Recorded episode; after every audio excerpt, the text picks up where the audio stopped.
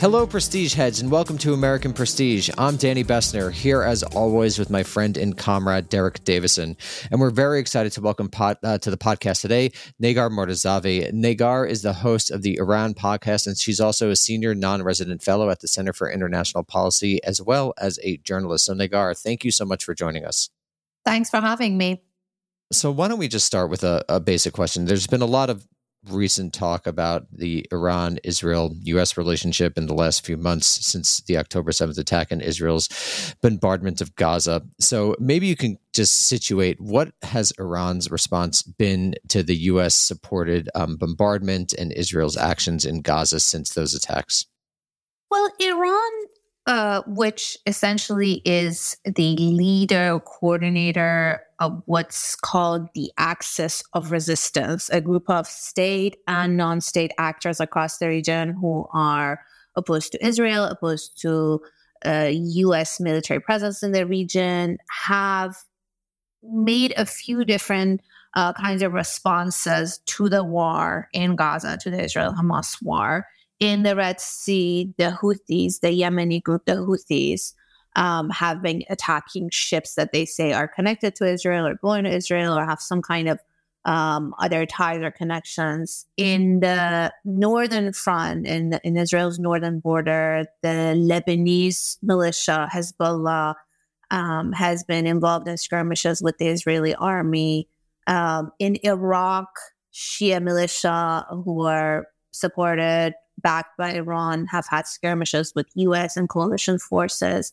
Um, so it's been going in multiple fronts. But what I think is important, and we haven't reached that level yet, but we may soon, is that there hasn't been any direct confrontation really between Iran and the United States, and not so much between Iran and Israel. Now, although on in parallel, simultaneously, we have seen for years this shadow war that has been going on between Iran and Israel.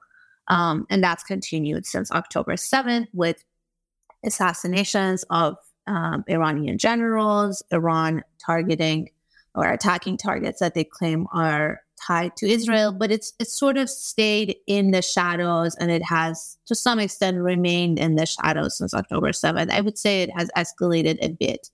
Um, but just this week, I think, is this is one of those moments that we're going to look back in history and probably say that was the moment when it escalated into a bigger conflict, or that was the moment when actually the two sides de escalated and prevented that big conflict. Negar, maybe we could talk a little bit about the Iranian government and how it views the situation in Gaza from a regional perspective and from a sort of ideological perspective, where does Tehran stand on this, and, and what are what do you think uh, is the aim here? Well, I think as the name, the axis of resistance essentially goes, and Iran's basically regional policy for decades, they are opposed to Israel as what they see their main enemy in the region. And they're also opposed to US military presence in the region, not US bases, but also US wars and actual involvement in the form of the invasion of Iraq and Afghanistan, the two main wars in that area, but also US presence in other uh, countries and theaters. Um, one of them being Iraq, where the Iran backed militia are, are confronting US forces and coalition forces. Uh, when it comes to the uh, Israel Hamas war or Israel versus Palestine, also Iran and the axis of resistance see themselves on the side of what they consider resistance to occupation, resistance to Israeli presence in the region, to their policies, to their um, repression of the Palestinians, attacks on Palestinians, attacks on Gaza. So the the various areas in the Red Sea, in the border with Lebanon and Iraq that we're seeing these um, operations or these skirmishes uh, happen by the axis of resistance supported by Iran essentially is aimed to raise the cost for Israel, to raise the cost for the United States, and basically a demand to stop the war in Gaza, um, and and to essentially weaken this this and this regional enemy, which is Israel. What is Iran's outlook for the region as a whole? How how does what's going on now play into their larger grand strategy? Well, I think the Iranians are benefiting or happy that Israel is, you know, weakened, is is being bogged down, is um, busy or distracted in that southern front in the war. They also think this is sort of maybe a path for the US to reduce its presence. We're hearing calls, even by the Iraqi government or the various groups and militias in Iraq, calling for US and coalition forces to leave that country. It's something that Iran has supported for many years. And to just overall achieve a weaker or less visible presence when it comes to both the United States and also the US's biggest ally, Israel. Now, how much of that is going to be achieved from this war, essentially from conflict? I don't know if that there's a clear path to that, but eventually, I think Iran is benefiting and happy seeing Israel and by extension the US uh, being weakened and being distracted and involved in all of these multiple conflicts in different theaters. Okay, how would you characterize the relationship between Iran and, in particular, the IRGC and the Quds Force and the uh, members of the quote unquote axis of resistance? There's most of the coverage in the U.S. treats these groups as uh, voids, basically just proxies for the Iranians. Uh, but I think when we're talking about what happened in Jordan and, and uh, the risk of a, an escalation in the region, uh, it's important to understand whether these groups are acting on their own sometimes or if they're really taking like daily marching orders from uh, the Iranians, which I find hard to believe. Yes, exactly. So we hear these groups, these various groups, state and non state. So there's Iran, there's Syria, and then there's also these non-state actors, Hezbollah, the Houthis, Iraqi militia, um, that we we hear uh, to, analysts referring to them as proxies, and I I don't like to call them proxies because that removes our understanding of the relevant autonomy of these groups. Essentially, these groups have some organic local grounding. They started as the Houthis started as an insurgency resistance for their own constituency in Yemen, opposition to their central government. Hezbollah started as a resistance to Israeli attacks, Israeli occupation of Lebanon. Uh, the Iraqi militias have some grounding. So they have a level of autonomy and they don't operate as bases for the Iranian, for the IRGC or the Iranian armed forces, or or even proxies that are run by Tehran, but they are supported and benefit from coordination, I would say, from Iran. So it is a loose coordination of allies with shared goals, with shared benefits, the bigger goal of being anti-Israel, anti-US presence in the region and essentially resisting that what they what they consider but i don't i don't consider them as bases or as proxies that take direct orders from tehran or operate uh, completely uh, under the uh, control of the IRGC. And each of them also has a different relationship. So Hezbollah in Lebanon has a much closer, much more defined shared goals with Tehran than, for example, Hamas. Um, the Houthis is also different, but I would say they all do share that bigger goal, as the name suggests, of resisting U.S. presence in the region, Israeli um, policies in the region, and um, they do operate as a loose coalition of allies. So I I want to continue with I know Danny wants to get to the Houthis and we can we can do that in a minute, but I think the immediate concern right now is what the Biden administration is going to do in the aftermath of this weekend drone strike in Jordan that killed three US soldiers. And maybe we could drill a little bit more into that. What do we know from the Iraqi militias? And this is where the, the administration has pointed fingers. I think the Iraqi resistance uh, umbrella group did claim responsibility for the attack. Do we know anything about the intention there? It strikes me that this was not much different from any of the other attacks that they've undertaken against U.S. forces in Syria and Iraq. uh, since the the start of the Gaza situation, except insofar as through whatever uh, combination of factors played into this, they actually wound up killing three U.S. soldiers, the, the first U.S. fatalities in this. Is there any sense that this was intended as an escalation or, or just a continuation of of what they've been doing? Well, that's a great question. I think both, sort of a continuation, but also an escalation. The, these groups, the Iraqi militias, have been involved in skirmishes with the U.S. and coalition forces. They have been uh, sending drones or shooting at American bases. And um, like you said, there haven't been any major fatalities. I think this was, and we saw reports, I saw reports from um, the US side and intelligence that there was a friendly drone returning to base, and that confused the base, and, and it somewhat um, turned that drone attack of the militia into a very successful one with this fatality, three killed and a couple dozen injured, which is which is a major casualty. But at the same time, so this is in a way in continuation to similar operations they had launched. I don't know if they thought this would go this far, that this would be this successful with this level of casualty.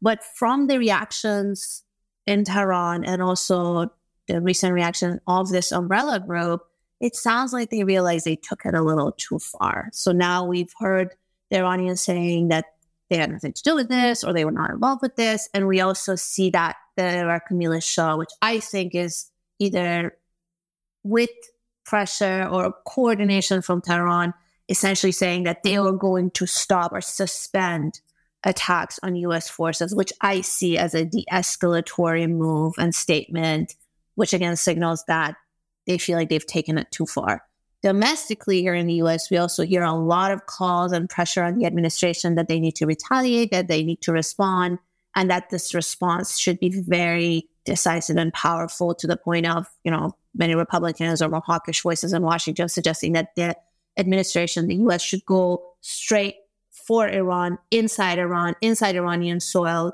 hit Iranian targets, essentially cut the snake's head, as they say, or hit them uh, where it hurts at the center. And I would say that would be a very serious and major escalation. I'm not sure if the administration is is going for something like that inside Iranian soil is going to be a major red line for the Iranians, but essentially the atmosphere that's created and the casualty, the serious casualty of that attack, I think has signaled to the other side, to the axis of resistance that they took it a little too far.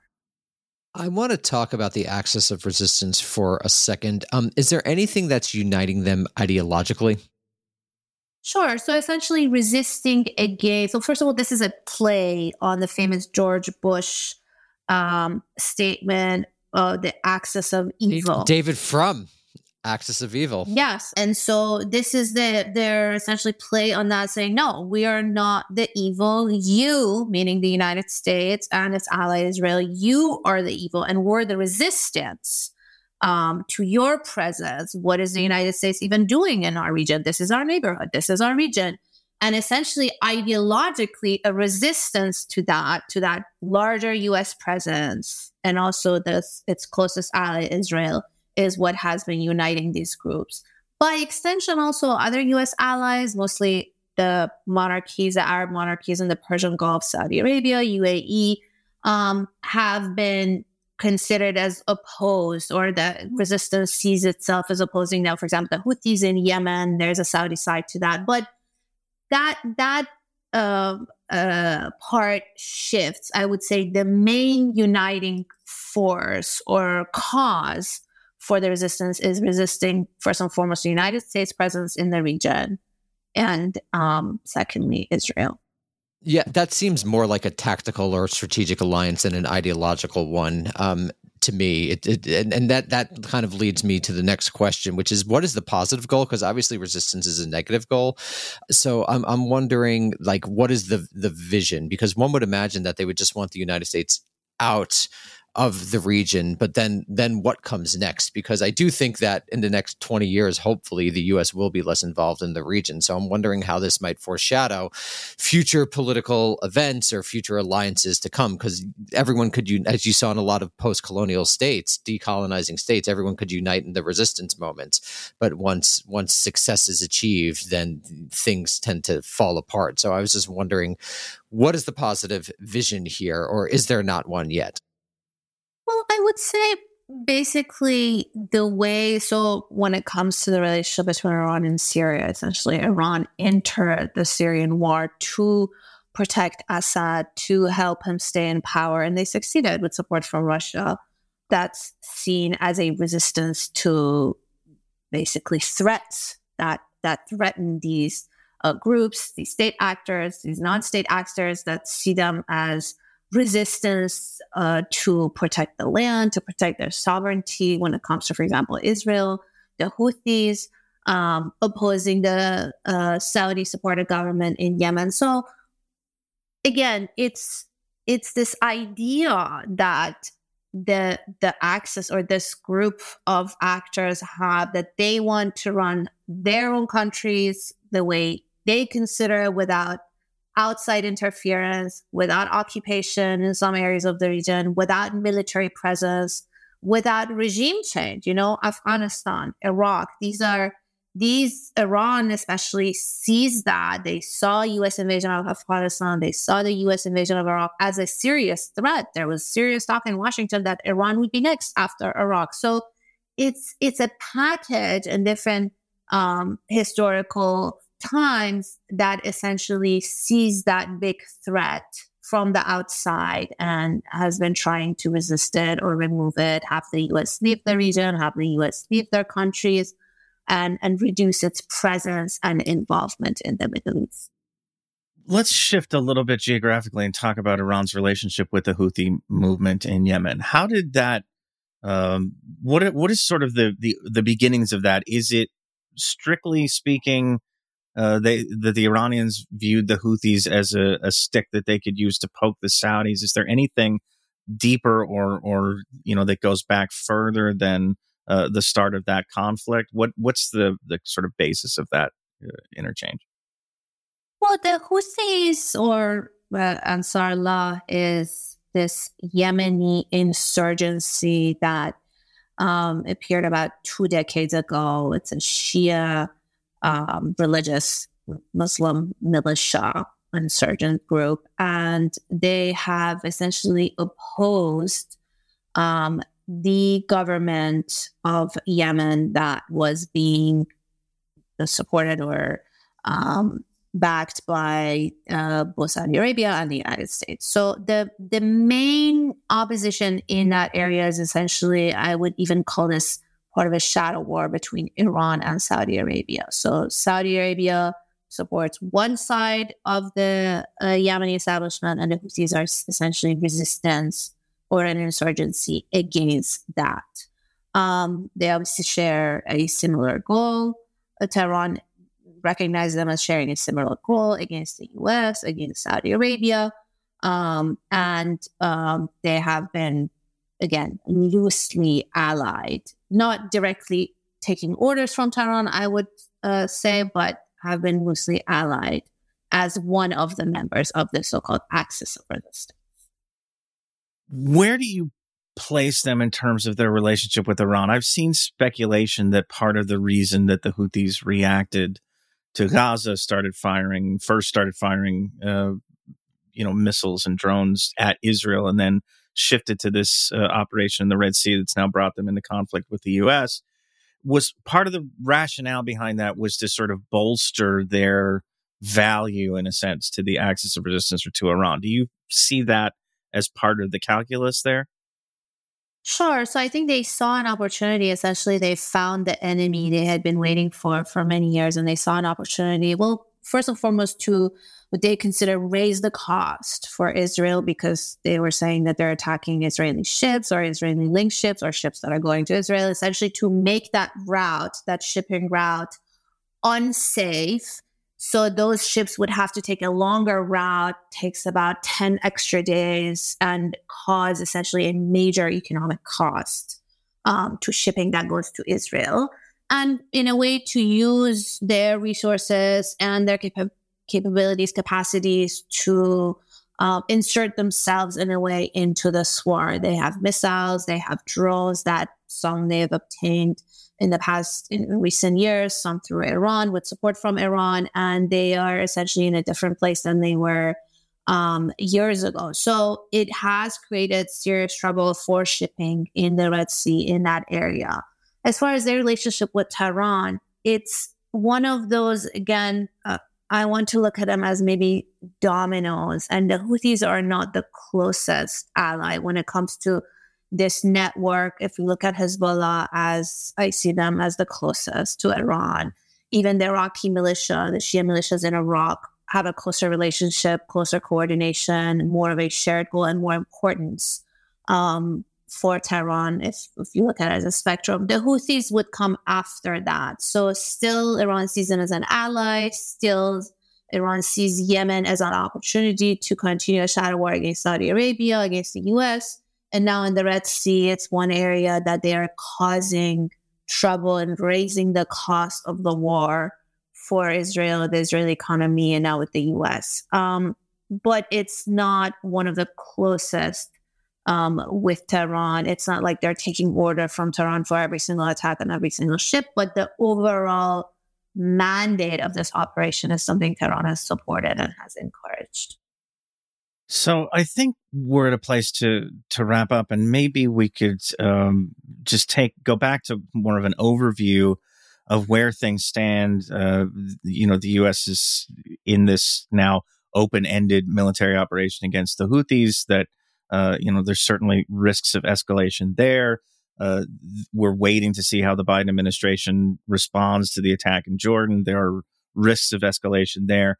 Uh, I, I think it's it seems pretty clear that the Iranian government does not want a war here, but they, they certainly must have red lines that uh, the U.S. could cross. And can you maybe looking at, at at least these two aspects, the militia, the Iraqi militias, and the Houthis, uh, where do you see you know the risks of of a potential uh, intensification, regional intensification of of this situation? Mm-hmm. So I agree with you. Iran certainly does not want a war or a direct confrontation with the United States for obvious reasons. Um, they don't even want direct confrontation or war with Israel. They don't want a situation where Israel would be attacking targets inside Iran or the US would be pulled into a war with them. And I feel like they have, in a way, tried to coordinate or um, advise the militia this axis to not escalate things out of hand that it would get to that level. Now, this latest attack in Jordan was seen as one step that, as I said, was taking it a little too far. But then again, we saw this essentially campaign of public diplomacy by Tehran launched and now by the militia saying basically that, in, in a way, not saying, but saying indirectly that they realized that they took it too far and now they want to de escalate, with the militia saying they're going to suspend their attacks and Iran also at the same time warning. So one thing we need to understand, I think the dynamic here and by both sides, meaning the US and Israel, and then on the other side, Iran and the resistance, each side thinks that they're taking a step that's calculated, that's raising the cost for the other without escalating and blowing things up that get out of hand. Now, how the opposite side reads that is another story. But I think at every moment we're saying the United States doesn't want to escalate this into a bigger war, but we see small escalations on the side. And then on the Iranian side, we say they don't want to escalate this into a major war, but then we do see these what they consider limited steps of escalation. So I would say since October 7th, it's all been escalation in various theaters and by both sides, the multiple actors. But at the same time, it has been in a way calculated. Each side is testing the water to see how far they can go without blowing the situation up to a point of um, of having this turn into a major war between the U.S. and Iran or Israel. But I think we have only seen escalation since October 7th and, and very little um, of the opposite, which would be diplomacy. Negar, thank you so much for joining us, and we look forward to having you back again sometime soon. Thank you for having me. Yes.